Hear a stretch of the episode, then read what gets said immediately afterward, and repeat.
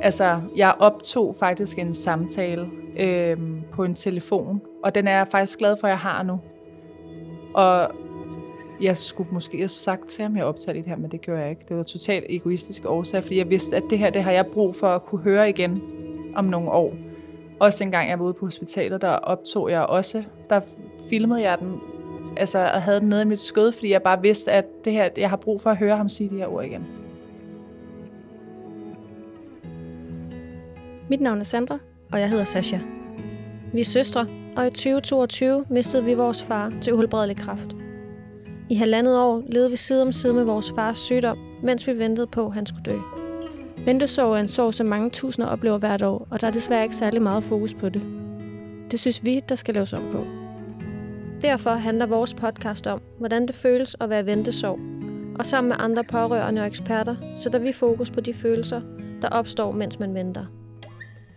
Vi ønsker at lave en slags sorggruppe på lyd, som kan være dit fællesskab i ventesorgen, og give dig den støtte, som vi selv savnede, da vi stod midt i sorgen over vores far. Vi håber, vi kan lave et fællesskab, og sammen med jer sætte ord på ventesorgen og de tabuer og dilemmaer, den rummer. Vi håber, vi kan være en hjælpende hånd gennem en svær tid, for når sygdommen rammer, er det ikke altid uden omkostninger for dem, der står ved siden af. Velkommen til podcasten Ventesorg. I dag har vi besøg af Tina, som for nogen måske er bedre kendt som Lillemor-blog fra Instagram. Hun har mistet både sin mor og far i en ung alder, og har oplevet to forskellige måder at være i ventesorg på. Som kun 16-årig døde hendes mor af brystkræft, og i foråret mistede hun sin far kun som 39-årig. Han døde af leukemi efter et sygdomsforløb på 5 måneder. Så hvordan er der forskel på at være teenager og i ventesorg, og voksen med to børn, en mand, en hund og et arbejdsliv, der skal hænge sammen, samtidig med, at man er en offentlig person og i ventesorg. Det taler vi med Tina om i dag. Og velkommen til dig, Tina. Tak for det. Tusind tak, fordi du havde lyst til at være med i dag. Tak fordi I spurgte. Ja, det er virkelig, øh, det er virkelig fedt, du har lyst til at, at sætte nogle ord på. Øhm, og til en, helt til en start, så kunne vi godt tænke os, at øh, du måske bare lige fortalte øh, meget kort om dig selv. Mm. Øh, bare lige så vi får sådan et indblik i, hvem du er som, øh, som person. Som person. Ja. Ja, jamen du præsenterede det jo egentlig rigtig fint med det der med, at jeg jo bare var en ganske almindelig teenager dengang, og oplevede at miste min mor som 16-årig til øh, kraft, der ligesom var igennem mange år, kan man sige. Så jeg kan huske helt fra, at jeg var lille bitte, så, øh, så kan jeg huske, at min mor havde kræft, og jeg kan huske, at vi var på hospitalet. Og jeg var så lille, jeg bare kan huske, at der stod en rød cykel. Kender I det? Som en lille, mm. hvis det er det, man ligesom har opfanget. Øhm, men så mistede jeg jo hende som 16-årig, og voksede jo op, øh, hvor man jo godt kunne have brugt en mor. Øh, det kommer vi sikkert også ind på senere måske. Og øh, nu har jeg jo to børn, og en mand, og et hus, og et totalkreditlån, og en rusten bil, og alle de der ting. øhm, og så øh, er jeg uddannet jordmor, og bruger min jordmorviden inden for HR nu, hvor jeg underviser ledere og mellemledere i, hvordan blandt andet jordmøder og sygeplejersker og læger og den slags skal, hvad kan man sige, hvad reglerne er for dem i deres arbejdsliv. Øh, og så ved siden af, der har jeg jo den her øh, hobby på Instagram, kan man sige, hvor jeg taler lidt omkring parforhold og morrollen øh, rollen i et humoristisk perspektiv, kan man sige. Og hvis du skal sætte nogle ord på, hvad ventesorg for dig er sådan lige nu? Altså man kan sige, at jeg stiftede bekendtskab med det, da det var, at jeg øh, var ved at miste min far, øh, som jo døde i april. Øhm, det var ikke et rigtigt begreb, altså, som jeg havde hørt om før, men det er selvfølgelig en følelse, som jeg 100% kunne genkende, og så blev der bare lige pludselig sat et, øh, et ord på, kan man sige øh, da jeg ligesom stiftede bekendtskab med det.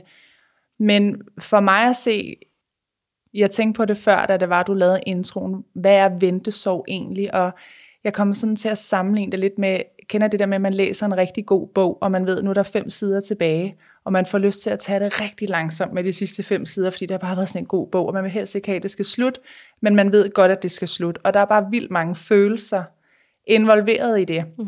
Så det er sådan lidt den følelse, jeg synes, at ventesorg var for mig, at jeg vidste jo, at det uundgåelige ville komme lige om lidt. Så det er der en kæmpe sorg i, mens jeg selv sidder og venter på, at det sker. Øhm, så jeg tror, det var, det var det varmede lidt for mig at finde ud af, at der var noget, der hed ventesorg. Fordi det er en periode, der er fyldt med kærlighed, øhm, men også utrolig meget frustration, fordi at man ved, at lige om lidt, så er, er ikke bare kapitlet slut, så er bogen slut. Øhm, så det, det er både en tid fyldt med kærlighed, men også frustration, og som hele tiden erstatter hinanden. Mm. Og øh, det var din far, der var, der var syg senest. Øh, hvordan fandt I ud af, at, at han var syg?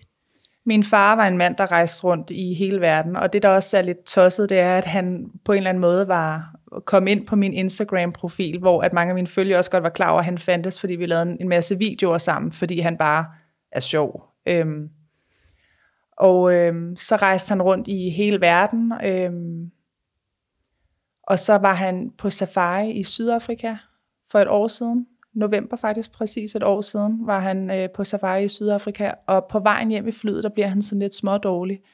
Og da han så kommer hjem, så tror han, at han har sådan lidt influenza, men han bliver ligesom ved med at være dårlig, og kommer til lægen, som så sender ham videre til, øh, til hospitalet, og finder ud af, at han, han simpelthen har leukemi.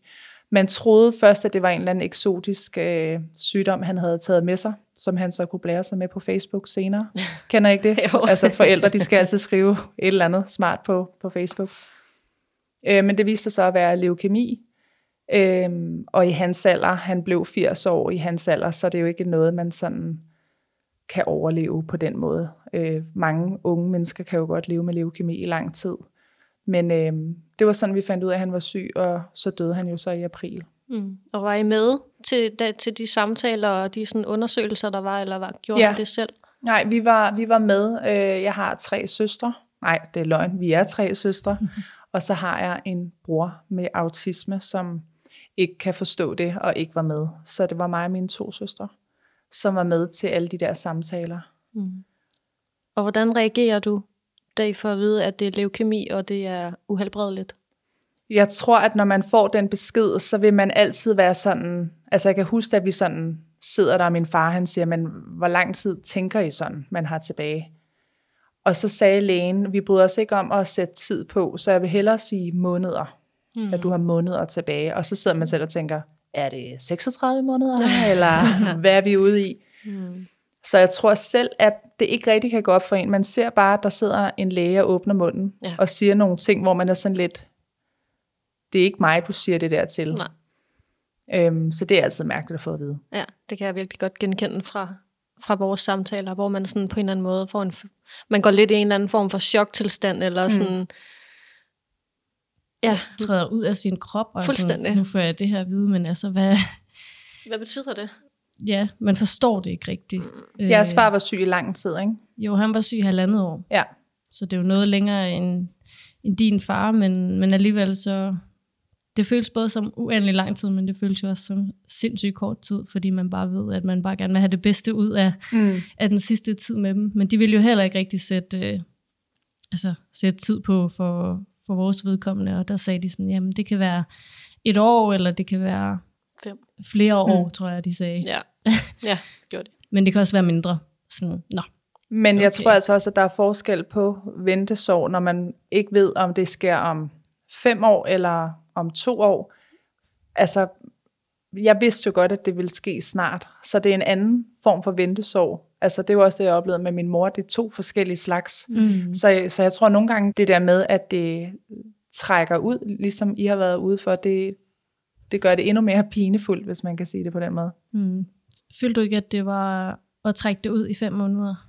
Nej, jeg synes, at øh, det lyder helt skørt at sige, men jeg, jeg synes, at, øh, at det var en passende længde, hvis man kan sige det sådan. Da jeg var på hospice, der gik jeg ud i køkkenet øh, den første dag, jeg var der.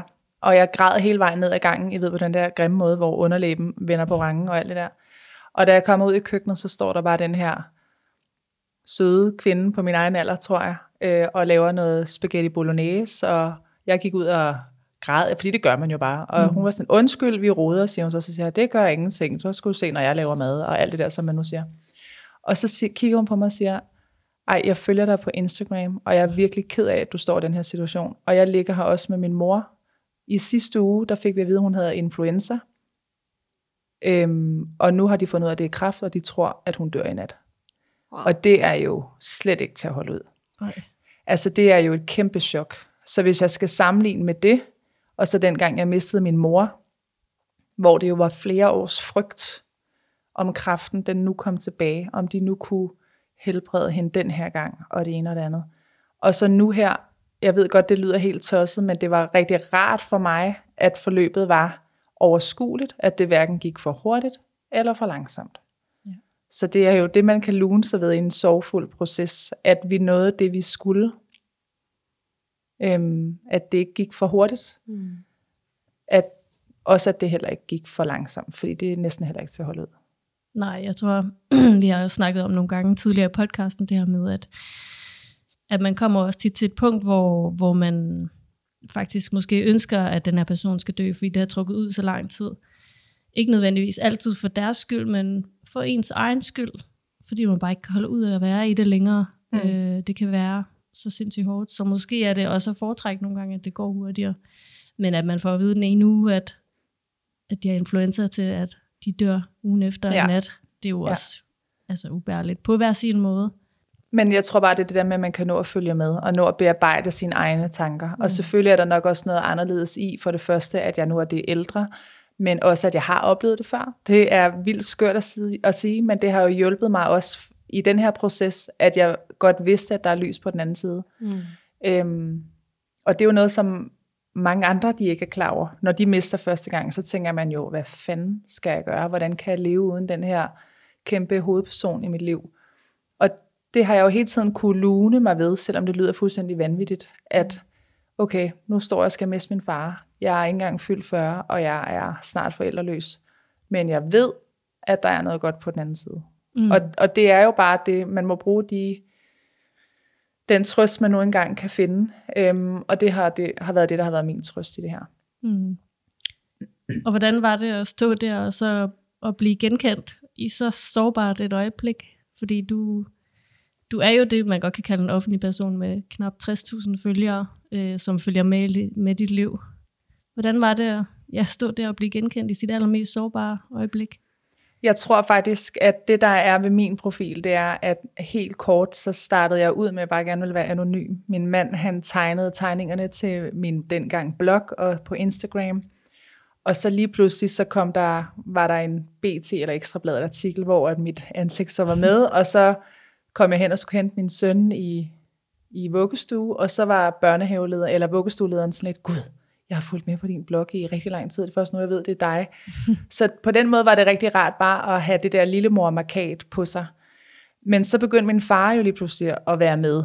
Øhm, og der var rigtig mange, der skrev til mig, altså du er også meget sjov, lille mor, med det er altså din far, jeg følger dig for, no offense, og det var bare sjovt. Øhm, så jeg tror, at det der med lige pludselig at nå til, at altså det, der egentlig skete, hvis jeg skal fortælle det på den måde, det er, at der var nogen, der begyndte at undre sig over, at min far ikke var så meget med mere. Så jeg vil jo gerne være lidt privat omkring det der, fordi man ikke selv kan følge med i processen. Mm. Og så var jeg lige pludselig sådan, nu bliver jeg simpelthen nødt til at sige det, hvordan det er. Øhm, fordi at de havde jo godt fulgt med, at min far var kommet hjem og var blevet lidt syg, og han havde måske noget influenza eller en eller anden sygdom, tropesygdom. Og så var det så, at, øhm, at jeg måtte lave et opslag, der ligesom var, at det her det er et af de lidt svære opslag, hvor jeg så sagde, at jeg var både lillemor og Tina. Mm. Og lige nu er det Tina, der fortæller, at det her det bare er skide hårdt. Øhm, så jeg, på den måde, der inviterede jeg jo lidt selv folk ind i den del af mit liv. Men det var også lidt grænseoverskridende, fordi at jeg jo faktisk følte lidt, at jeg skyldte at forklare, hvorfor der var lidt mere stille. Mm. Fordi at sådan er det jo bare. Hvorfor er det, der lige pludselig er en ændring her i noget folk, som måske går ind og tjekker op på løbende? Ja. Øhm, så jeg vil faktisk sige, at jeg har oplevet det utroligt positivt at dele ud af det. Jeg føler stadig, at jeg har delt ud af det sådan, uden at det har været for personligt, hvis man kan sige det sådan. Øhm, jeg har for eksempel aldrig vist billeder af min far, der var syg, men måske taget et billede af mig selv, der sidder i samme rum som min far. Eller, øhm, så for at svare på dit spørgsmål, så tror jeg, at det der med at stå ude i det køkken der med hende der, som bare så mig for mig og lagde lillemor på hylden, og hende, der sad på gangen ovenover og skrev til mig, jeg sidder også på St. Lukas, og holder min mor i hånden, og jeg ved ikke, hvornår hun tager sit sidste åndedrag. Og den dag, jeg, min far kom på hospice, og jeg kørte hjem til min mand, øhm, så tudede jeg hele vejen i bilen. Altså tudet, tudet, mm. med lyd og med følelser og det hele. Og jeg kan godt huske, at jeg lagde mærke til, at der var en bil foran mig. Kender jeg det, hvor man tænker, at det er utroligt, at vi skal samme vej hele tiden? Ja. øh, og jeg tænkte, vi holdt for rødt rigtig mange gange. Og jeg tænkte, de må tro, jeg er vanvittig, fordi jeg sidder bare her og hulker, løs. hulker og tårne løber, næsen løber, det løb nærmest også ud af ørerne. Og så da jeg kommer hjem, har jeg fået en besked fra den sødeste følge, der skriver, jeg har kørt foran dig hele vejen til Rødovre eller sådan noget, og jeg har så ondt af dig, og jeg prøvede sådan at lave et hjerte i bagspejlet, for at du skulle se det. Jeg så jo ingenting Nej. selvfølgelig. Øhm, men det gav mig bare en utrolig varme, at folk også griber den del, at det ikke kun er den tossede, humoristiske, lidt platte humor, mm. lille mor, de følger, men også kunne se den anden del af mig.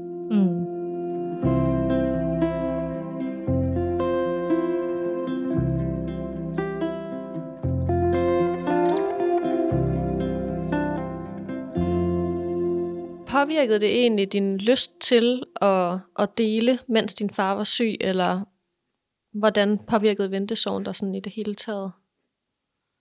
Jeg tror, det, at der er vigtigt at forstå, når man snakker om at være influencer, det er, at der er jo nogen, der, der lever af det her, øhm, og som er meget afhængige af, måske, eller hvad ved jeg, lægge noget op ofte. Jeg lever jo ikke af det her, mm-hmm. om end at det går virkelig godt på min profil, så har jeg det privilegie, kan man sige, at jeg kan lukke ned, hvis ikke jeg har lyst til at dele noget. Ja. Altså det, jeg er ikke afhængig af at skulle holde noget i live, fordi det er tit sådan med algoritmer, hvis ikke du lægger noget op, så kommer du bagerst i køen, og det er jeg egentlig ligeglad med. Ja. Øhm, ja, yes, fordi jeg ikke har oplevet nogen negative konsekvenser ved det heller. Så derfor så lagde jeg kun noget op, når jeg havde lyst, og jeg vil sige, at det varmede mig utrolig meget den periode, at, at jeg vidste, at når jeg lagde noget op, så var der utrolig stor respons på det, fordi at jeg åbenbart kunne i talsætte noget, som andre sad og følte også. Og det har også resulteret i, at min indbakke nærmest er skudt helt tilbage til stenalderen, hvilket faktisk piner mig lidt, fordi der er jo rigtig mange, der har skrevet til mig, at jeg kommer aldrig nogensinde måske til at nå der tilbage i, i indbakken. Mm. Øhm, fordi folk har været så søde at skrive, fordi de også havde det på den måde. Men jeg, kan, jeg gik lige tilbage i dag og så nogle af de første opslag. Der er jo over 1.500 kommentarer på nogle af de der opslag, og jeg kan jo aldrig nogensinde sidde og besvare 1.500 beskeder, men jeg gerne vil. Mm. Og lige så mange i, i indbakken. Så det, det, jeg er kun blevet mødt af utrolig stor varme. Ja. Og hvad med dit, øh, dit, dit rigtige arbejde, skal jeg sige, dit menneskearbejde? Mm. Er det, øh, påvirket det dig på arbejdet? Eller var det, hvordan var det, var det? Jamen, mit voksenarbejde, som jeg kalder det. Mm. Øhm, altså, der, øh, der holdt jeg jo fri. Altså, så tog jeg noget ferie. Øhm, ligesom for at få styr på alt det praktiske. Øhm, og det er jo også det, Instagram betyder i virkeligheden sådan lidt instant moment, hvor det er her og nu tanker og følelser, som man kan dele. Så det brugte jeg jo, altså jeg holdt ferie fra mit rigtige arbejde, og så brugte jeg jo Instagram, når jeg havde lyst til ligesom at så sige, nu ligger jeg her, og jeg tænker det her. Ja. Og mødte du forståelse på din arbejdsplads omkring at holde fri og trække stikket en gang imellem? Ja, det synes jeg, men jeg er måske også... Ja, det synes jeg. Det er måske det korte svar. Men ja. det er også, fordi det er så sjældent, man står i den situation. Og når man er mange mennesker på en arbejdsplads, det ved jeg måske også selv, så ved man også, at en tredjedel vil gøre, gå i den retning, og en anden mm. tredjedel vil gå i den anden retning, og så er der en, en sidste tredjedel, der synes noget helt andet. Og der skal man nogle gange måske også være lojal over for sig selv, at øh, det her det er det, jeg har brug for. Helt sikkert. Jeg har også oplevet kollegaer, som var tilbage efter tre dage, fordi det var det, de havde brug for. Ja, øhm, ja så min chef var bare meget øh, lydhør, og var sådan, hvis jeg havde brug for det, så var det det. Så skulle jeg bare komme tilbage, når jeg var klar. Ja. Og da I får at vide, at, øh, at din far er syg, og til han dør, i selve sådan ventesovsperioden, er der nogen sådan specielle følelser, der gør sig gældende for dig? Mm, det er et svært spørgsmål, synes jeg, fordi at det, det er, jeg tror, ventesorg, det nok er en periode, hvor alle følelser bliver kastet i grams. Det er både, øh, som jeg sagde tidligere, den der frustration, der kan være, Altså kan jeg huske, at jeg nogle gange nærmest var nede på knæ ved min far, og var sådan lidt, også, altså ikke skældt ham ud, forstå mig ret, men var sådan lidt, jeg husker, han sad i en stol, og jeg sad på knæ og ved siden af, og bare græd, og var sådan, jeg er jo ikke engang fyldt 40, det er jo ikke det her, der er meningen, altså. Øhm, og så skib til, at man sidder en aften, mig og min ene søster og min fars veninde, som det hedder, når man har den alder, sad og spillede spil, og bare hyggede os røv meget, og totalt øh, mærkeligt, og så vende sig om, og så ligger han jo og sover, fordi at det var det, han kunne lige der. Så den følelse, altså fra at gå fra at være super frustreret, og så til at virkelig skabe nogle minder, som man jo aldrig nogensinde glemmer. Få, have nogle samtaler med sin far, som man aldrig nogensinde glemmer. Ja. Hvad var det for nogle samtaler, du kunne have med ham? ja, men jeg tror bare, at øh, altså nu var min far også sådan en skæv gammel jøde, der var ikke snakket særlig meget. Øhm, men jeg tror alligevel, altså jeg optog faktisk en samtale øhm, på en telefon, og den er jeg faktisk glad for, at jeg har nu. Og jeg skulle måske have sagt til ham, jeg optager det her, men det gjorde jeg ikke. Det var totalt egoistisk årsag, fordi jeg vidste, at det her, det har jeg brug for at kunne høre igen om nogle år. Mm. Også en gang jeg var ude på hospitalet, der optog jeg også, der filmede jeg den, altså og havde den nede i mit skød, fordi jeg bare vidste, at det her, jeg har brug for at høre ham sige de her ord igen. Ja. Øhm, og det betyder jo bare helt vildt meget, at, at kunne tage nogle af de der sidste ord med sig. Har du fordi, lyttet til den mange gange siden? Ikke mange gange, men der, jeg tror, jeg skal lidt længere væk. Mm. Fordi det er for hårdt lige nu. Fordi nu er jeg jo lige inde i sådan en pause i min sovefase, kan man sige, hvor der også er en lettelse over at være, ud over alle de praktiske gøremål, der er, når det er den sidste forælder. Mm. Eller som i jeres situation, hvor at, at jeres forældre måske ikke var sammen, hvor man så alligevel skal afvikle det hele for en forælder. Mm. Øhm, så, så lige nu har jeg ikke behovet, men jeg er virkelig glad for, at det er der. Men det kan jo lige så vel være breve, og det kan være alle mulige andre ting. For mig var det bare rart at have det her, fordi at det var en af de der samtaler om, hvor han sådan sagde, men sådan er livet jo desværre, og det skal nok, du skal nok klare den alligevel, og alle de der ting. Ikke? Mm. Så det var det, samtalen handlede om der? Ja, ja det tror jeg. Så du ja. vidste, hvad den kom til at handle om, og derfor film, eller filmede du den, eller optog den, eller ja. vidste du ikke rigtigt, hvor det bare hen? Du jo, bare jeg, lyst jeg, jeg vidste godt, noget. det var det. Og så mm. det, var, det var sådan midt i en samtale, hvor jeg bare kan huske, at nu havde vi lige den der mm, kemi. Hvor, ja, mm. det moment, hvor jeg var sådan, det havde jeg rigtig meget brug for at få for evigt, så det var ikke noget, der var sådan staged. Mm. Men øh, ja, så det er jeg faktisk glad for, at jeg har. Ja. Vil du ønske, at du havde optaget mere, eller taget flere billeder? Fordi jeg, jeg ved i hvert fald med mig selv nu sådan, åh, jeg ville ønske, at jeg havde taget flere billeder af ham. Altså fordi, men det føles bare forkert, da han sad der og var syg, som du også selv siger. Du deler måske billeder, hvor du har siddet i rummet med ham. Nu er det selvfølgelig også til rigtig mange mennesker, men stadigvæk. Kunne du godt tænke dig, at du havde optaget mere, eller taget flere billeder? Eller? Men jeg får lyst til at sige den anden vej. Det er jo ikke sådan, du vil huske din far. Det er jo ikke, for han sad og var syg. Nej, bestemt ikke. Og, og, og forstår du, hvad jeg mener? Mm-hmm. At det er mere det der, jeg tror virkelig, man skal... Lad mig sige det på en anden måde. Da jeg mistede min mor, der er det eneste, jeg egentlig har for hende, hente en ring. Så på den måde lærte jeg rigtig meget af, hvad er det, man tager med sig. Fordi at øh, mange har brug for at have en masse fysiske ting, og jeg synes også, det er dejligt at have fysiske ting. Det her, det var helt andre årsager, det endte med, at jeg kun kunne få en ring med.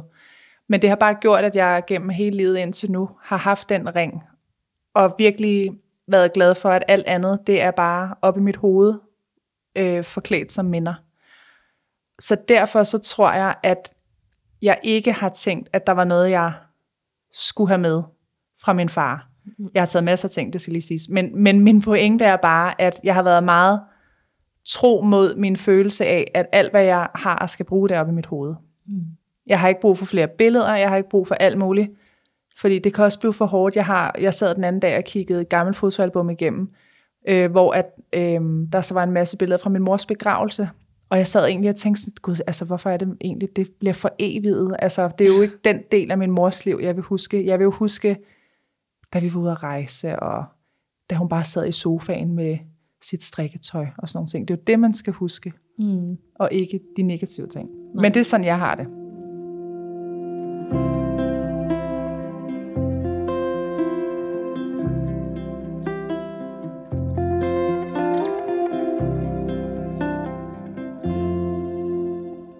Vil du så ikke prøve at hoppe lidt tilbage til ventesorgen med din, med din mor?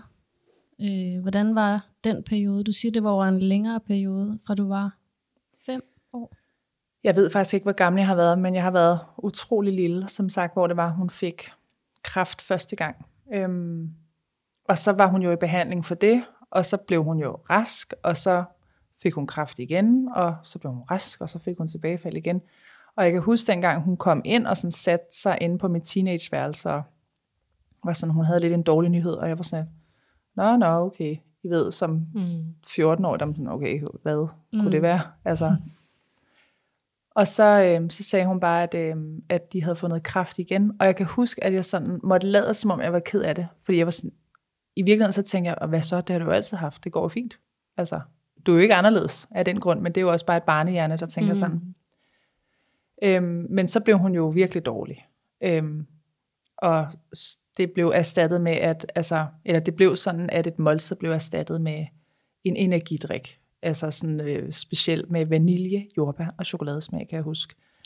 Som man kunne købe på apoteket. Og så lige pludselig var alle måltider sådan. Og så for at spare hendes kræfter, så sad hun i kørestol, når de var ude og sådan nogle ting. Og så lige pludselig kunne hun ikke rigtig huske nogle ting, og kunne ikke rigtig huske mig, og tale lidt i toger og sådan nogle ting. Så det var jo en lang proces, at hun blev dårligere og dårligere og dårligere.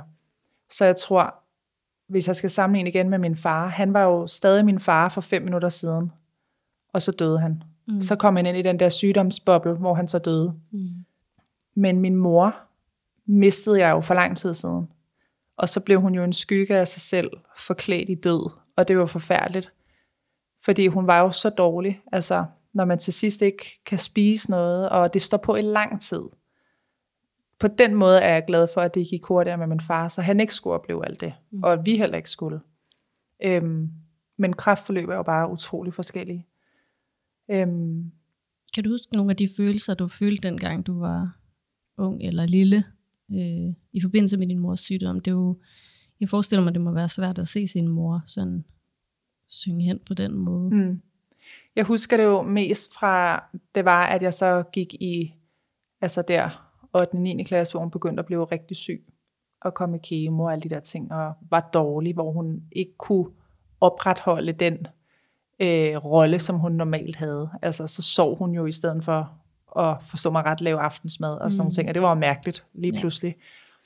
Øhm, men jeg husker der efter min 9. klasses eksamener, så sagde hun til mig, at øh, hun havde været på hospitalet, og de sagde, at hun nok kun havde et år tilbage at leve i. Og det har været, så været i juni måned, ikke? Jo. Passer nok meget godt der med eksamenerne. Øhm, og så kom jeg på efterskole, og det havde jeg jo slet ikke lyst til. Jeg kunne slet ikke se fidusen i, at jeg, altså det var planlagt, jeg kunne slet ikke se fidusen i, at jeg skulle være væk fra min mor. Nej, nu hun skulle til at dø. Jamen det er jo så helt gak, altså og så komme hjem i weekenden, så kan man nærmest sådan tælle, hvor mange gange man... Har tilbage. Ja. ja. Og så døde hun 24. november. Øhm, så på den måde gik det jo stærkt. Mm. Og øhm, fra jeg fik at vide, at hun kun havde et år tilbage, ikke? så døde ja. hun jo så efter de der 4-5 måneder. Så midt i skoleåret på efterskolen? Ja, lige præcis. Hvor man står der med glimmer og en skygge og mavekæde og buffalos. Det gjorde ja. man dengang, vil jeg lige sige. og hvad, kan du huske, hvordan, hvordan reagerede du på det? Altså både da, du, da hun fortalte dig, at hun havde et år tilbage, men selvfølgelig også da, da hun så døde, og du står midt i sådan ungdomslivet, hvor man skulle have det allermest fedt på efterskolen. Kan du huske, hvordan du tog, tog imod det? Jeg lader starte med, da, da hun sagde, hun havde et år tilbage, og du var lige blevet færdig med dine eksamener.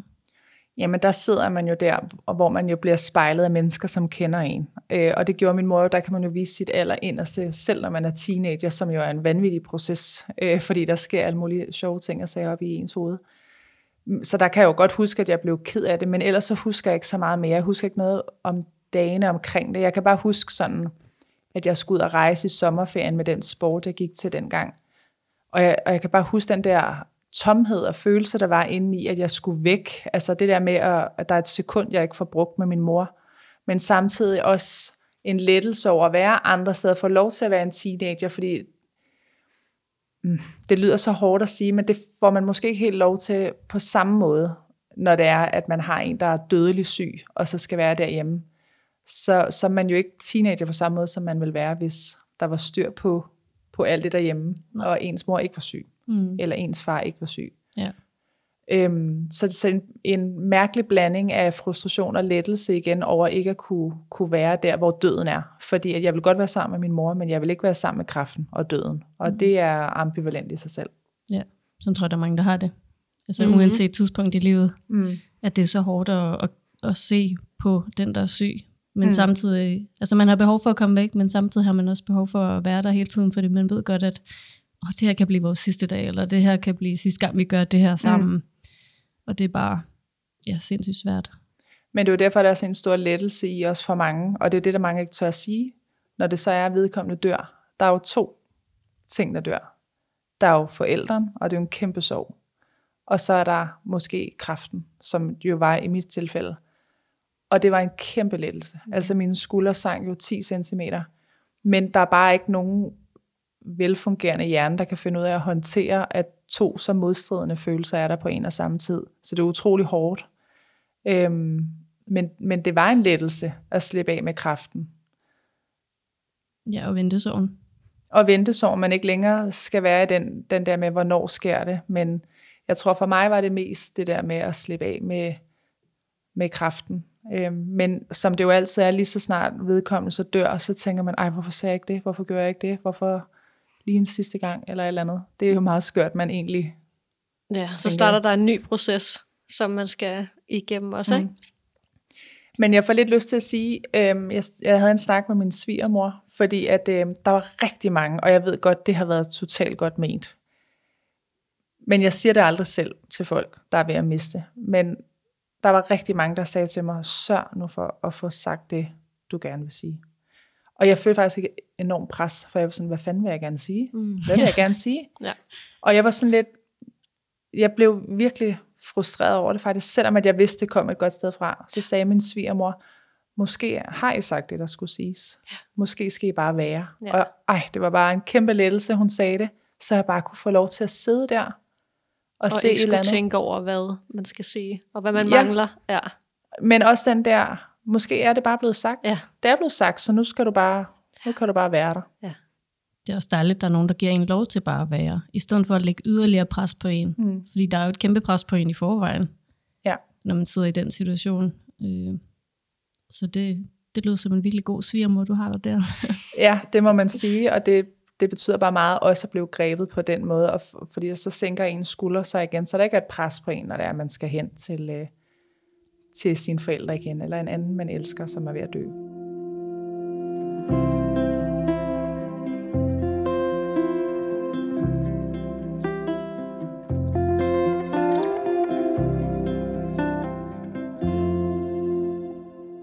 Du siger, at den her tomhed fyldte i forbindelse med din mor. At det var ligesom det, du også mærkede der, da du fik det at vide. Fyldte den tomhed også, øh, da du fandt ud af, at din far var syg? Jamen det gjorde den, fordi at det betyder jo øh, grillaftener, der ikke længere er der. Øh, den der rabarbertærte, som han ofte lavede til mig, når jeg havde fødselsdag, og kom og afleverede den, og så manglede en tredjedel, fordi han var kommet til at smage noget af den derhjemme også først. Juleaftener, alle de der ting. Så, så det er jo alle de der traditioner, der også dør med ens forældre. Øhm, plus at det er jo fuldstændig vanvittigt at stå i min alder og ikke have nogen forældre. Så den, selvfølgelig er der en tomhed, men der er også nogle andre redskaber, fordi jeg har den alder, som jeg har. Og måske også, fordi jeg har den erfaring, som jeg har. Og måske også, fordi jeg har den personlighed, som jeg har, der gør, at jeg, øhm, som det er lige nu, i hvert fald, selv føler, at jeg kommer godt og sundt igennem mm. den her proces. Og måske også nogen, som du skal stå op for på en eller anden måde i forhold til, den proces var anderledes, da du var teenager, versus nu, hvor du har to børn og en familie og sådan. Der er måske nogle andre ting, som også skal tages hånd om løbende. Ja, fordi at dengang, da jeg var 16 år, der var, var det jo min familie. Og forstå mig ret, det var jo stadig min familie, min far og så videre, men, men de har ikke længere hovedrollerne. Nu har de nogle biroller, fordi min, hovedrollerne i mit liv, det er jo min mand og mine to børn og min hverdag der. Så min hverdag kører jo videre nu. Det gjorde den ikke dengang. Der var hele min hverdag jo vendt på hovedet. Øhm, så derfor synes jeg, det var hårdere dengang, end det er nu. S- samtidig med, at det jo er fuldstændig vanvittigt at sætte et punktum for hele ens barndom og barndomshjem og alle de der ting. Så der er en enorm stor sorg i det nu, men jeg synes, der var forskel på at miste, når man var barn og så voksen. Ja, fordi livet kører jo bare videre, selvom man står midt i, at ens far skal dø. Ja, det gør det, men igen det der med, at, at dengang var det hovedrollerne i mit liv, det var mine forældre. Og nu, det er det jo ikke nu. Altså, Mm, synes du, det var svært at håndtere sådan dit liv, der kørte ved siden af? Øh, selvom det selvfølgelig var en birolle i dit liv, at det var din far, men synes du, det var svært at håndtere dit, dit primære liv ved siden af din ventesorg? Jeg synes i hvert fald, at det var enormt mærkeligt at være hjemme i min fars hus, og der boede jeg jo, øh, altså så sov jeg der jo 3-4 dage, og så tog jeg lige hjem, og så tog jeg hjem til min far igen, og, øhm, og det der med lige pludselig, at det var træet ind i en helt anden verden, når man så kom hjem, hvor at, så spillede jeg stangtennis med min søn, og vi kørte til Helsingør og spiste noget frokost, og så kørte jeg hjem til min far igen om aftenen. Det var to helt forskellige verdener. Øhm, så det var jo rigtig rart også at komme hjem, men samtidig så følte jeg også, at det var helt forkert at være der, fordi at jeg vidste, at igen, det er jo de sidste sider i den der bog, vi snakkede om, mm. så vil man jo gerne lige være der, hvor det sker, ikke? Jo. Og øh, var det en prioritering, du gjorde at bo, at bo hos din far, eller kom det ligesom af sig selv, eller hvordan?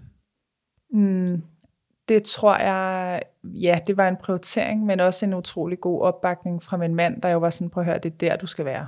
Så kommer du herhjem, når det er, vi er her stadig, nu skal du bare derhjem. Fordi vi også godt vidste, at det var et spørgsmål om, om tid. Og vi øh, prioriterede, at han var hjemme til en start, og så øh, vidste vi, at hospice var en mulighed. Så lige så snart min far begyndte, og nogle af de der gængse ting, han ikke kunne selv længere, som han jo kunne før. I starten kunne han godt selv gå ud på toilettet, for eksempel. Og så lige pludselig, så havde han ikke kræfter til det, så fik vi en toiletstol ind i stuen. Og lige pludselig blev det meget hospitaliseret, øhm, hvor at vi til sidst snakkede om, for hvis skyld er det egentlig, han er herhjemme. Mm. Og min søster, hun er øh, social- og sundhedsassistent, så hun er også et vant til det arbejde, kan man sige. Men der kom også et tidspunkt, hvor at vi i hvert fald blev enige om, at man måske mere skal være datter end plejer. Ja. Øhm, så det var en lettelse for alle, tror jeg også for min far, at så komme ud på hospice. Og hvor lang tid var han på hospice? Jeg tror, han var der i 12 dage eller sådan noget. Og det vil jeg simpelthen bare lige sige, jeg har altid været lidt bange for hospice. Jeg har altid, det er sådan dødens venteværelse, jeg har altid fået sådan et myrekryb af det. Mm. Det er det bedste, vi nogensinde har gjort. Altså, jeg virkelig også har også sagt til min mand, I skal bare fyre mig afsted på hospice, hvis det er, fordi der er bare nogle mennesker, som bare er, altså jeg er overhovedet ikke troende, men hvis der findes engle, så er det dem, der arbejder på hospice, ja. forklædt i sygeplejerske tøj. De er vanvittigt dygtige, altså, og omsorgsfulde og tør kigge både os, men også den døende i øjnene, og være sådan et, hvad har du brug for lige nu? Mm. Det var helt fantastisk. Mm. Var jeres far på hospice? Nej, Nej. han døde pludseligt.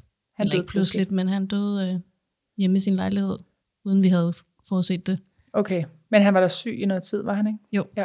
men, men ikke der, hvor han skulle på, på hospice Nej. syg. Nej. Okay. Så det kom jo som et chok for os øh, at finde ham der øh, hjemme i hans lejlighed. Var det jer, der fandt ham? Ja. ja så vi nåede desværre så... aldrig på hospice at få den gode oplevelse. Men vi ved, at, at de fleste har en rigtig god oplevelse på hospice.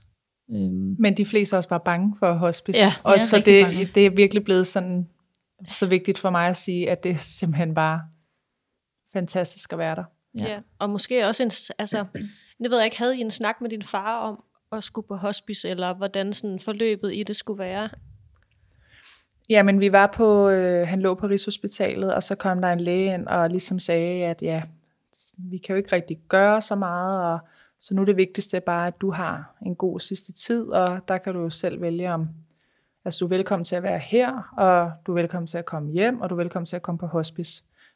Og så var jeg sådan, altså med alt respekt for alle de travle sygeplejersker og mm. læger derude, så var jeg bare sådan, det skal i hvert fald ikke være her, hvor det er, at de løber hurtigere, end man overhovedet kan forvente. Mm. Øhm, så vi, øh, vi valgte sammen med min far, at han kom hjem først. Øh, og så var vi sådan, nu ser vi lige an, hvordan det hele går. Men så er det jo, man kan blive overrasket over, hvor hurtigt det kan gå ned ad bakke. Ja. Og lige pludselig, han startede med selv at kunne gå, og så til den der famøse toiletstol der, ikke? Jo. Øhm, og så lige pludselig var vi sådan, nu skal det bare være. Ja. Og så da hospice så, ringede og sagde, at øh, vi har en plads, og I kan komme i dag, så var jeg sådan lidt, øh, kan det være i morgen? jeg var sådan, det var jeg slet ikke, så var hun sådan, det, så kan det være, at den er taget af en anden. Ja. Altså, Så får man lige pludselig travlt. så fik vi sindssygt travlt, men det var jo bare, altså, det var simpelthen fantastisk at komme derind. Jeg var slet ikke klar over, hvor stor en lettelse det var. På hvilken måde var det en lettelse? Jamen det der med, at øhm, det ikke længere var os, der skulle, altså rent praktisk, hvis vi tager den del, at det ikke længere var os, der skulle sørge for, at han fik de piller, han skulle have. At har han nu drukket? Hvornår har du set ham drikke noget vand? Og kan du få noget med i ham? Og, og sådan nogle ting. Men også bare, at altså lige pludselig var der nogle andre mennesker, der gjorde det. Men også bare, at der var nogen, der kom og hjalp os. Vi var ikke bare pårørende, der fik at vide, at saftevanden står derude, hvis I har brug for det. Det var sådan lidt, jeg tænker, at vi lige skal have en snak nu. Mm. Okay, så gør vi det. Og det, det, det er de jo bare, det er jo en del af deres job, hvor man kan sige, der hvor min far lå på hospitalet, der var tog de jo alle mulige forskellige øhm, patienter, hvor at, at døden måske kan være lidt ekstra særlig, selvom de var fantastiske, dem der var derinde, så kan man godt mærke, når man kommer et sted hen, hvor de ved, at du er her, fordi du skal dø. Der er også nogen, der er på hospice, fordi at de skal aflaste sin periode, men primært så er det jo, Ja. fordi det er det, der er årsagen, og det, altså, det er bare nogle helt særlige mennesker. Hvad var det for nogle samtaler, de, I, I så tog med dem? Jamen, jeg tror for eksempel, jeg ved ikke, om I kender det, men hvor man godt, jeg er egentlig ikke bange for at græde, sådan, men man har nogle gange bare brug for at have styr på sig selv, Ja. øh, og sine tårer, og lige vide, at det er ikke lige nu, jeg har brug for selv at græde, men der kan jeg huske, at der var der en sygeplejerske, der var sådan lidt, Tina, jeg kan se på dig, at du er lige ved at græde. Ja, det er. Og så, så røg, så siger hun, og jeg synes, det er vigtigt, at du Ja. ja. gør det, så nu går vi to lige ind og tager en snak. De Og- piller ligesom filteret af på en eller anden måde. Ja, men på den, ja, på, på den gode måde. Ja, klart. Ikke? Altså, Mm. Griber en, og, og måske er med til at hele nogle af de frustrationer, man har inde i. Ser en på en Ja. anden måde, end der... Ja, Ja. og øhm, min far var ude på St. Lukas Hospice, og for nylig skulle jeg til speciallæge, som så er alle steder, så selvfølgelig lå på St. Lukas. Ja. Ja, det er klart. Og jeg var sådan, okay, screw this shit, jeg tager derud. Jeg, jeg kender det, det var først den dag, jeg skulle derud. Jeg var sådan, nu kunne jeg se, hvor det var henne. Ja. Og så havde jeg simpelthen, det er meget skørt, men så havde jeg simpelthen behov for bagefter lige at gå derhen og bare lige mærke varmen ved at stå ude foran glasdøren, inden man gik ind. Så skulle jeg bare lige mærke varmen, sådan at, okay, der er så mange gode mennesker herinde. Vi sov der jo også, og de kom med mad og sådan ting. Og så, så kunne jeg gå igen. Og det bevidner også bare lidt om, at det er ikke dødens venteværelse på den Nej. måde. Det er et trygt sted. Helt vildt. Ja. Ja. Ja, fordi jeg kom på Rigshospitalet efter, hvor vi jo har haft rigtig mange kraftsamtaler med vores far. Mm. Og så kom jeg for, hvad er det? Det vil være lidt tid siden, men første gang siden, at, at far ligesom har haft alle de her samtaler. Og der kunne jeg bare mærke sådan en, "Åh, det er virkelig ubehageligt at være her. Mm. Alle de der minder om den læge, han havde, de samtaler, vi har haft, og alle de der ting, de dukkede bare op i mig igen. Mm. Så det er virkelig dejligt at høre, at du har sådan en, en varm fornemmelse omkring øh, det hospice, hvor han jo selvfølgelig endte med at ende Ja. ja. sin dag, ikke? Jamen, jeg synes også, det var skrækkeligt at være ude på Rigshospitalet, da det var, jeg underviser endda derude nogle gange, bare lige for at toppe den. Mm. Øhm, så det, det, jeg kan 100% genkende det, men det er nok også, hvad det et sted udstråler. Altså, Rigshospitalet er jo et, et fantastisk sted, men, men for mig var minderne jo alt det dårlige, der hvor vi fik nyheden og alle de der ting. Men, men på hospice var det jo også et dårligt sted. Det var der, han endte sine dage. Det er der, jeg har set ham i en kiste. Altså, men alligevel, så kan man bare godt mærke, at det er et andet sted.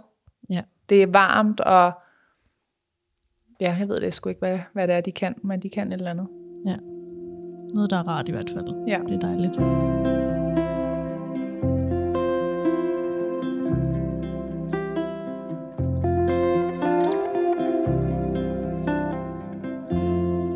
Øh, Hvordan oplevede du, at din omgangskreds tog alt det her? Du har jo selvfølgelig hele dit, dit liv på Instagram, men mm. også din, din nære omgangskreds. Snakkede du med nogen om det, eller... Jeg oplevede faktisk en, en, enorm stor støtte. Altså et eksempel er, at min far døde den 16. april, og den 17. april havde jeg fødselsdag. Og så har jeg så en god kollega slash veninde, som, øh, altså lige pludselig om morgenen, så går ud og åbner døren, så står der sådan fra nemlig, hvor at hun bare havde købt ind til et morgenbord. Der var et stort lækkert brød, nogle kanelsnore, en pakke smør, marmelade, juice, sådan nogle ting. Mm. Hvor jeg bare var sådan lidt, hun var, hun tænkte bare, jeg ved, du ikke har overskud til noget, så nu får du lige det her. Og veninder og sådan noget, der sender en blomster og tanker, og altså, jeg synes virkelig, jeg har fået en kæmpe stor opbakning øhm, fra nær og fjern. Altså både folk, som jeg jo kender rigtigt mm. i den virkelige verden, skulle jeg sige, men så også alle de øh, Instagram-bekendtskaber, det tror jeg ikke, man skal sig af. Altså det er jo måske nogen, der har fulgt mig i otte år, og som man har skrevet med igennem otte år, øhm, som også bare har sendt en kærlighed og tanker. Og så gjorde jeg faktisk også det, at jeg den 17. april på min fødselsdag oprettede en indsamling til knækcancer.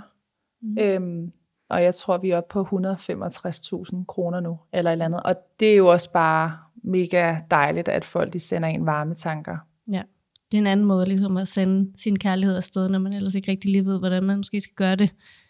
Øh. Ja, det synes jeg, for jeg var meget sådan, det eneste, jeg ønsker mig i fødselsdagsgave, det er bare, hvis I gider at smide en femmer afsted i min retning. Altså, og det har jo bare, altså, alle begge små, ikke? Og jeg tror ikke, man skal kæmpe af, hvor stor en betydning det har, selvom man kun kan give lidt, og nu taler jeg ikke kun penge, nu snakker jeg også, at hvis man har en kollega, der har en forælder, der er syg, eller har mistet en. Det værste, synes jeg næsten, man kan gøre, det er at være stille. Mm. Jeg synes, at det har været så rart, hvis en kollega bare kommer hen. Her er der en kaffe latte fra kantinen. Mm. Det, jeg ved ikke, hvad jeg ellers skal sige. Og det varmer helt vildt meget. Ja.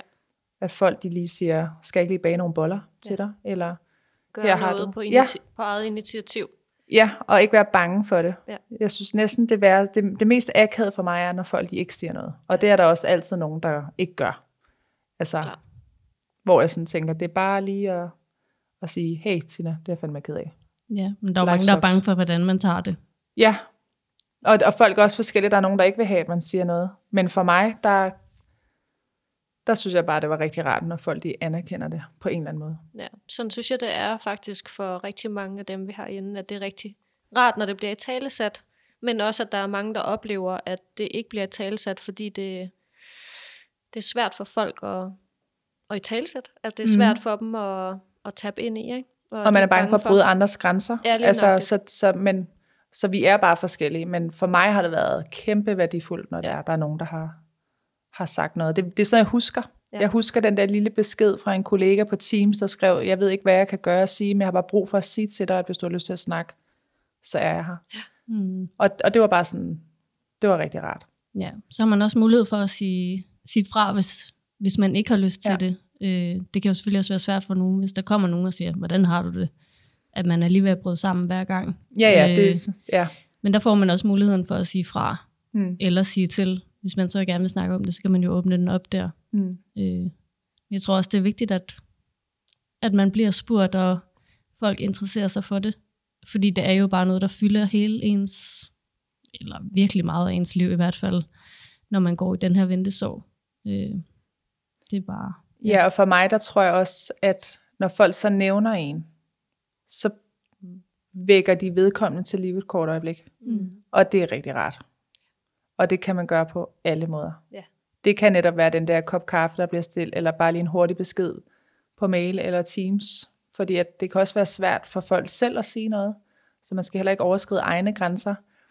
Men hvis man er i tvivl, om man skal sige noget eller ikke sige noget, så synes jeg, man skal, skal sige noget. Helt klart. Også fordi, at når man er i ventesorg, så er man der jo meget på, på den syges præmisser, og for den syge, og for mange andre end sig selv i virkeligheden. Mm. Ja. Så det, at andre ser en, har jo en kæmpe stor betydning. Helt sikkert. Ja. Synes du, at ventesorgen har ændret dig på nogen måde? Jeg tror på en eller anden måde, at det gør en, jeg skulle til at sige ældre, men det er ikke det, jeg mener. Jeg mener mere sådan, gør en nogle erfaringer rigere, som også er gode erfaringer, hvis man kan sige det sådan. Jeg tror, at faktisk mange af dem, jeg kender, der har været igennem det her. I ved godt, man har jo veninder, man kan spejle sig i oftest. Ikke? Jo. Så jeg kender rigtig mange, der har været igennem alt muligt skørt. Og det er også af en eller anden grund mennesker, der sætter lidt mere pris på livet, end dem, som jeg kender, der måske er vokset op som blomme i et æg. Forstå mig ret. Mm. At jeg tror, når man har set øh, alle aspekter af livet, så lærer man måske mere at være sådan lidt, okay, fuck det, at det ikke lige gik det der. Altså, altså man, man tager, man får lidt mere hår på brystet, for lyst til at sige. Ja, og lidt mere ligeglad. Selvom ligeglad virker som et, et dårligt ord, så kan det jo godt være godt i, i Ja, men mere sådan at prøve at sætte pris på, på de ting i livet, hvor man virkelig skal være. Altså, der, der skal virkelig meget til, før jeg kan blive irriteret over ting, fordi jeg er sådan lidt, okay, jeg har prøvet at miste en far og en mor. Jeg gider da ikke at blive irriteret over, at toget kørte lige foran næsten på mig, for eksempel. Ja, problemer bliver lige pludselig, mange problemer bliver lige pludselig meget små, Ja, i forhold til, hvad de måske har været førhen. mm, det Ja. tror jeg Ja, virkelig. det synes jeg både på den ene og den anden side af sorgen. Altså både i ventesorgen og i så den reelle sorg, når, når ens nærmeste så er død.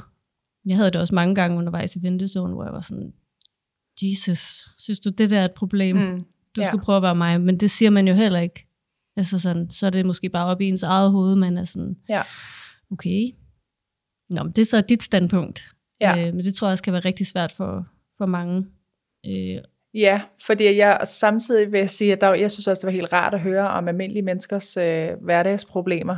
ja. Altså for, for ligesom at ikke at det, fordi at, at man vil hele tiden være den, der kan gøre andre skakmat, Ja, ja. når man står i vores situation. Så jeg synes, at det var helt rart at så her, okay, når sagde, sagde manden oppe i Føtex virkelig det her, okay, ej, det var puha da. Altså, så det, det synes jeg faktisk også var, var helt rart. Men altså, jeg, jeg giver dig helt ret i, at det der med, at når der er nogen, der virkelig kan tage på vej over små ting, hvor man er sådan lidt, okay, det, det er fint nok, går du hjem og være rigtig ked af det over det. ja. Så øh, ja, Så, så stod jeg herovre Ja. og holder Ja. min mund, fordi Ja. jeg kan ikke... øh, Kan Ja. ikke andet. nej, og jeg kan heller Nej, ikke er det. negligere dine problemer udelukkende, vel? præcis. Øh. Ja.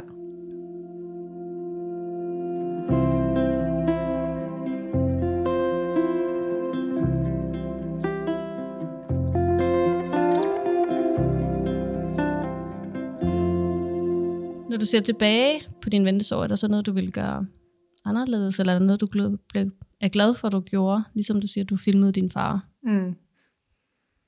Altså, jeg tror, jeg er glad for, at jeg tillod mig selv bare at være der. Jeg er rigtig glad for, at der, hvor jeg sådan tænkte, kan jeg virkelig tillade mig at tage væk fra mine to små børn og min mand og gå tur med hunden og madpakker og vasketøj og de der ting der, at jeg så gjorde det. Altså, jeg synes, jeg har oplevet mange, der siger, at de måske lidt fortrød, at de ikke var der, eller hvad kan man sige. Og det er jeg rigtig glad for, at jeg tænkte, nu helgarderer jeg mig, så nu er jeg her bare. Øhm, ja, det tror jeg, jeg er rigtig glad for, at jeg gjorde. Mm. Det Jeg tog derhjemme og arbejde. Undskyld. Nej, jeg siger, det kan måske være svært at, at tage den beslutning. Øh, især i ventesorgen, når man ikke ved, hvor lang tid det er. Mm. Jamen, det var også det. Altså, jeg kan huske, at jeg var en dag, jeg tog hjem og gik i bad, og jeg kunne godt huske, at min far, han var lidt anderledes den dag, og jeg, nu skulle jeg bare hjem og være hjemme ved mig selv. Og så blev jeg bare rigtig ked af det om aftenen, og snakkede med min nabo, fordi min mand skulle på arbejde. Jeg tror også, det var derfor, så sådan, ej ja, men man ved jo aldrig, hvornår det er, og de der ting. Så snakkede jeg med min nabo, som også har mistet begge sine forældre, og sin mor for, for kun et par år siden. Og så var hun sagt, prøv at høre, jeg kommer ind til dig, og min mand kører dig hjem til din far. Og hun siger, det gider så ikke diskutere, det sådan, at det skal være. Du skal være der. Og så, okay, så gør vi det. Ja. Så var hun jo inde og tage sig af, af mine børn, til min mand kom hjem, og så blev jeg kørt derhjem af hendes mand. Så, så det der med at have den der opbakning omkring, at hvis det er det, der er din mavefornemmelse, så er det det, du skal gøre. Ja. Og fedt, at der bare er nogen, der også fortæller en, nu gør du det her. Ja. Altså, det tror jeg også, jeg har brug for mange gange. Mm. Nogen, der hjælper en og kommanderer lidt med en, fordi man selv kan være så meget i tvivl om, hvad der er det rigtige og det forkerte. Ja, fordi det er lidt ikke den der, at stå i den der ventesorg der, det er sådan lidt en slags eksamen i livet, hvor at man netop sidder der, og man ved ikke om, altså hvilken retning det her det går, men man ved bare, at man er blevet klogere på noget, uanset hvad, hvordan udfaldet er. Mm. Så jeg tror, det er også det, man tager med sig, at de tanker og følelser, man har i sådan en proces, det er noget, man tager med sig altid. Det er det helt sikkert. Og også noget, jeg synes, at man bliver stærkere af på den lange bane. Altså, det kan godt være, at i ventesorgen, at man ikke, nu kan man selvfølgelig også, man kan altid være klogere på den anden side, men når man sidder i ventesorgen, kan det være utrolig svært at se meningen med det hele. Hvor jeg synes, sådan efterfølgende, der er man blevet meget klogere på, på rigtig mange områder mm. af en selv. Øh, ja, så det synes jeg helt klart, du har ret i, at, at det giver også en noget positivt med, på trods af omstændighederne. Og på trods af, at det jo er en stor sorg, uanset. Hvad var positivt for jer i jeres ventesorg? Øhm, jeg tror, øh, det der er positivt for mig, er, at øh, altså, jeg synes, at jeg har lært mig selv bedre at kende, og jeg synes, at jeg er blevet bedre til at sætte grænser. Altså, jeg synes, jeg er blevet bedre til at mærke efter, hvad vil jeg, og hvad vil jeg ikke. Øh, det synes jeg helt klart, jeg har taget, taget med mig. Ja, prioritering, og det her med, at man prioriterer mere, hvad man gerne vil bruge sin tid på, og det er også så kliché at sige, hvem der er ens gode venner og sådan, men man mærker jo også bare virkelig der, hvor, altså når man står i den situation, hvem der er der for en på det niveau i hvert fald, mm. og hvem, hvad for nogle venner man så har til noget andet. Ja. Øhm, så også en prioritering af, hvem man gerne vil bruge sin tid på, og hvad man gerne vil bruge sin tid på. Øhm, og som vi snakker om, de der små problemer, de bliver måske også endnu mindre. Øh, så lære at sige lidt mere pyt og være sådan, ja, skal jeg virkelig lade det her fylde i mit liv, eller skal jeg lade noget andet fylde i mit liv? Mm. Øhm, ja, så uanset hvor kliché det lyder, så, så er det faktisk ja, det, der i hvert fald er sket for mig. Men Øhm. måske synes man, at det er kliché, fordi man netop hører folk, der har mistet, siger det der, så der må være noget om det. Ja. Fordi jeg tror netop, man bliver sådan, jeg bliver også meget mere sådan no bullshit kind of guy, skulle Ja. jeg sige. Altså, jeg bliver virkelig sådan lidt, der er, ved du hvad, der er noget, det gider jeg simpelthen ikke at tage mig af, det Nej. pis der. Det, Mm. det må du selv ligge og rode med. Øh, kan man have det sådan lidt med, hvis der er nogle mennesker, der brokker sig. Mm. Altså, jeg kan huske for eksempel, et meget godt eksempel er, lige kort tid efter, så var jeg, stod jeg i kø op i brusen, og der sad den der øh, stakkels øh, 15-16-årige fyr bag skranken, og så kommer der, og klokken var 12 en lørdag, så det betyder, at alle mennesker i verden er oppe at handle i brusen mm. på det tidspunkt. Ja. Og så var der først en dame, der var sådan, der stod to foran, to, øh, stod i kø to gange foran mig. Og så var hun sådan, jeg er altså ret sikker på, at den her honningmelon, den stod til et eller andet andet, ikke? Og jeg tænkte sådan, okay, hun skal selvfølgelig have den til den pris, og ej, det kan ikke være rigtigt. Så begyndte hun at diskutere med ham der, okay, så var der en anden en, kan I ikke åbne en kasse til? Kan I, kender I det? Hvor man er sådan lidt. Og så var jeg bare sådan, prøv lige at høre, venner, prøv lige at give ham en chance. Og jeg, jeg gad ikke engang hisse mig op, kender det? Nogle gange, så kill your enemies with kindness. Jeg var sådan lidt, Ja. prøv at høre, venner, skal vi ikke lige give ham der fyren en chance? Jeg kan se, at han gør sit allerbedste. Og så fordi man netop var sådan smilende og, og sagde det, og alle i køen jo netop kiggede på både mig og ham, kassemanden, der bare sad, hvad skal jeg gøre? Og, og de var, så begyndte de jo de der to damer at smile sådan til mig, nå ja, ja, selvfølgelig, ja, vi, har masser, ja, vi har masser af tid. Jeg var sådan det er jo også lørdag klokken 12, ja. ikke? så skal vi ikke lige prøve en gang? Han, han får sikkert styr på det lige om lidt. Nå ja, ja, ja, men det er også, og det er jo dejligt hver i dag. Begyndte jeg var sådan, ja, ja, du kan simpelthen rende mig, kan du tænke mig, med din negative energi. Altså prøv lige, og det er nok der, hvor man bliver sådan lidt mere, det kan jeg mærke, min egen bullshit faktor bare er blevet sådan helt, jeg gider simpelthen ikke at høre på andres ævl og kævl, altså. Nej, enig. Og så synes jeg også, at noget sindssygt vigtigt, som jeg også virkelig har taget med mig, det er det her med også, som vi snakkede om før, at spørge folk, hvordan de har det. Mm. Og ikke være så bange for at tabe ind i noget, der kan være svært øh, på andres vegne, fordi jeg ved, at jeg selv havde brug for det. Så det der med at spørge, hvordan, hvordan har du det i dag, eller Mm. hvad sker der lige i dit liv? Øh, ja, ikke være så berøringsangst omkring de ting, som mange andre er, er berøringsangst omkring. Men det er også en gave, vi får, os som netop har mistet. Mm. Altså, jeg har jo for eksempel en, en veninde, som mistede sin, sin søn, da han var en måned og en dag gammel, lille Noah.